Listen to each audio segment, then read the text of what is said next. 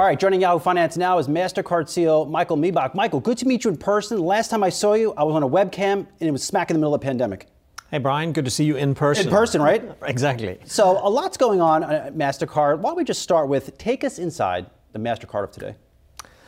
So, inside the MasterCard of today, um, let me start off with a great sense of optimism. You know, you would expect me to say that since I'm here, but uh, I tell you why. Uh, I tell you why. So pay, we're in payments, huh? so we start off with payments. We do a bunch of other things, and we can come to that. But uh, you know, home territory is payments. If you think about the last two and a half years, payments have never been more important.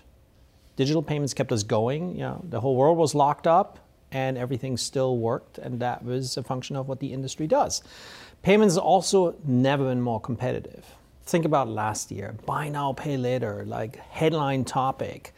So a lot of people look at, uh, uh, uh, at ele- electronic payments and digital payments. Consumers get excited. They have more choices than ever. So it is an exciting space to be in if you're in digital payments. So a lot of optimism.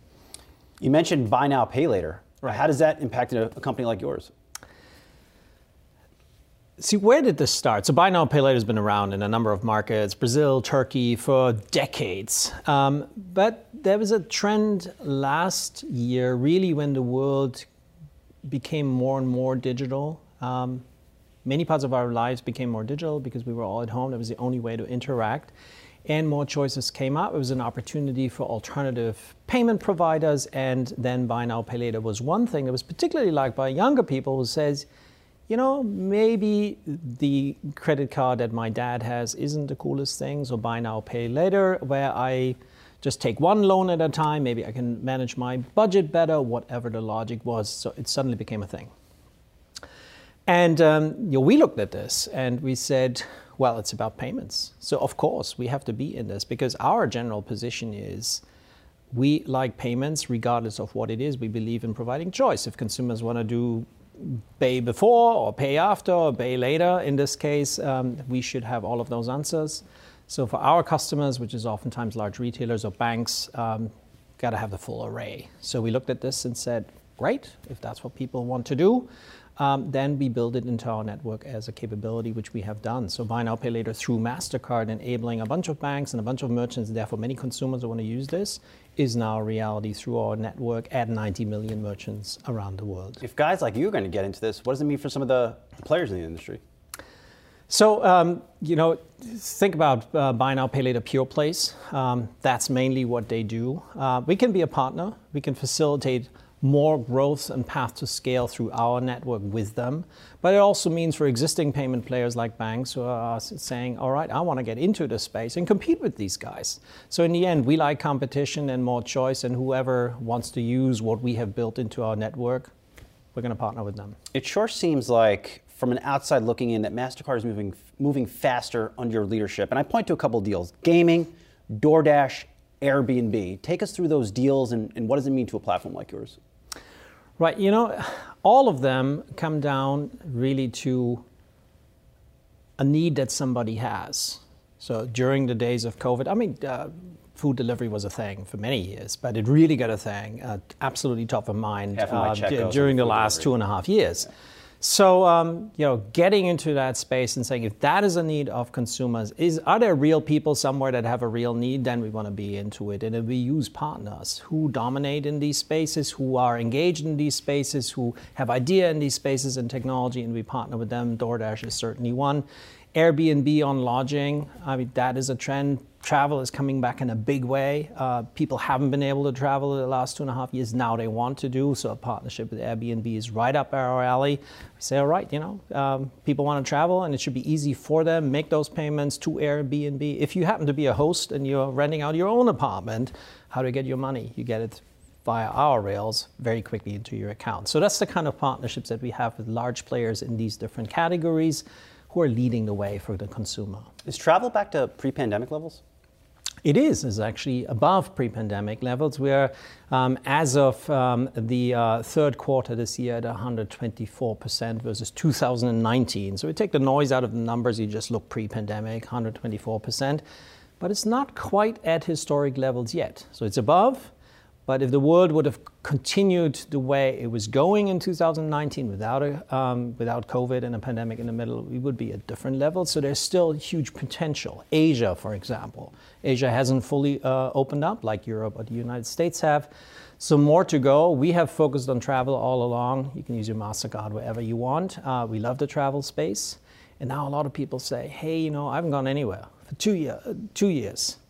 I'm going to book that trip. I'm going to book that Thanksgiving trip. I'm going to see the family that I haven't seen, or I'm going to go skiing, or whatever we do. Travel, there, there's a lot of momentum. It's revenge space. travel. It is revenge travel. I think that's right.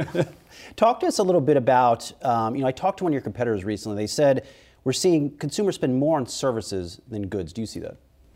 Um, the service economy is seeing a massive comeback. Very true. Um, it's also very logical two and a half years ago, um, what is service industry? It's like going to a restaurant. Is going and booking a plane ticket and then going somewhere just simply wasn't possible. So spend was a lot on goods. It was on home furnishings. It was on home improvement, and now it's shifting from goods to services. So services, if you look at airlines, airline spend 40% up, lodging 30% up, restaurant 20% up. People want to be out there. They want to experience things and just re engage with life. So that's exciting. We want to facilitate that. They want to do it online or they should show up at the theater and present a MasterCard. Either way, we, in our model, we have all the options for them. Looking through that prism of people spending more on services as opposed to goods, is there any indication inflation has peaked? Well, um, you're not talking to the economic oracle, so I don't really know what is going to happen in the future. What I can tell you is um, through the lens of our business, and we do see a good chunk of consumer spending and of business spending, is that um, there is inflation in, in the numbers, so prices have gone up. But we also see this is the more interesting story that I, I think is the consumers continue to spend. There is resilience in consumer spending in pretty much every part of the world. Um, there is changes though in what people spend on. We just talked about the shift to the services economy, but depending on different segments within the spectrum of consumers, there is more shift to maybe necessities, so less discretionary spend. So you spend more on food versus um, back to travel. Yeah. Um, you know, that is at different ends of the spectrum. That, that could be, uh, uh, is a trend that we're seeing. So the what, somewhat changing, the absolute level, not changing. Um, we see that in Europe, we see it in the United States, we see it really in every part of the world. Do that momentum continues into the holidays? Um, you know, again, back to predictions, how to see where it's going to go. So far, um, we don't see any near term changes in consumer uh, overall spending levels. The continuation of these shifts into experiences vis a vis goods, I think that will continue. Are you confident in, in saying that we're just not going to have a recession? You don't see any red flags in your numbers that would give you we, we, currently, uh, based on the data that we we have, which is all past it already happened. Um, there is no such indication. Consumer is resilient. That resilience will last. Last to, you know, we have not any indication that there's a near-term recession. Um, so we said, well, certainly we don't see it this year. But who knows? It's too early to talk about 2023. What will MasterCard's role be in the future of crypto? Um, you know, Brian, earlier we were saying whatever choices people take in payments. So some people want to invest in crypto assets, for example. So you know, buy buy any any cryptocurrency, and we want to make that as easy and more importantly as safe as any other payment that uh, people effect with Mastercard. So I buy a, a, good and it's not really living up to what it is. You can basically reverse that, uh, you know, charge back that uh, that particular payment. And when it comes to crypto, same expectations and aspirations on safety, security, regulatory compliance. So we want to make it easy um, and we want to make it safe. And that's how um, we've been engaging a whole set of partnerships with crypto exchanges.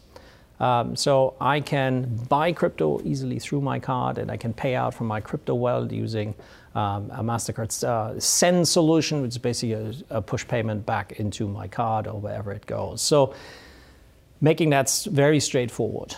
You look at other aspects of the crypto economy. the overall question of where's regulation going, um, regulatory compliance, and things like that. We have a whole set of services that we deploy to make the ecosystem safe. So, exchanges, banks, and everybody else who wants to play in the space, in the end, they all have needs that are pretty common on safety security, so we full, fulfill those. And finally, there's a lot of talk out there on central bank digital currencies, which is yet another angle of the crypto um, economy where we advise and work with governments and we provide testing facilities. You want to create uh, the digital uh, sand dollar. The, government of Bahamas has done that and they partner with us to try it out and see how that works. So we cover the whole spectrum of the crypto economy, really from the simple starting point. It's a good, it's an interesting technology. People have interested, uh, have interest in that. There's problems to solve. Payments isn't as efficient as it could be everywhere in the world and we want to um, be there and do you think we get, value. Do you think we have that day where it's wide adoption in crypto? Are we ever going to get there where everybody in this room right now is just paying with Bitcoin? Entirely possible, but I think it's a long, it's a long way to go uh, before uh, you know, crypto becomes mainstream. I think this question on regulatory compliance, on scalable technology, on making sure there's a predictable user experience. Why is buying an NFT such a clunky experience? It shouldn't be. That's why we have a partnership. I don't even Coin- know how to buy one. See, Full disclosure. I mean, we're so, sharing here. I have no idea how to buy it. So we're partnering with Coinbase to make it as simple as you buying a coffee. Um, I think these things all need to click in, and then you have the building blocks for it to become mainstream. Is that going to happen in the next six months? Most likely not. But are we optimistic and are we investing? Absolutely. Last one before we let you go. I met you originally on a webcam from my kitchen table right in the middle of the pandemic. It's my first time talking to you. Looking back, how right. has the pandemic changed you as a leader? You know, admitting that you don't have all of the answers. I'm sitting with you, you ask me a bunch of questions. Um, and you know, it turned out there was not a playbook for a pandemic because it was truly unprecedented. So, a larger portion of humility and saying to folks that you sit with, the team um, at Mastercard, and say, I don't have all of the answers. So, but you know, we know we got to lean in and we got to get the right people to the table, get a diverse set of perspectives, and figure it out. That was certainly one thing. Um, I think one other thing that this has done is the. Uh, I come right back to the beginning of the conversation to believe in what we do and how important that is that is much higher than before the pandemic, which really has shown. I mean, our industry kept the world going. So a little bit on the leadership side, and a little bit even more of a belief in uh, that we drive some value as a company. Well, it's good to see you in person. Good to see all the initiatives you're working with uh, over at Mastercard. Thanks for coming down. We appreciate it. Thanks, Brian. Thank you for having me.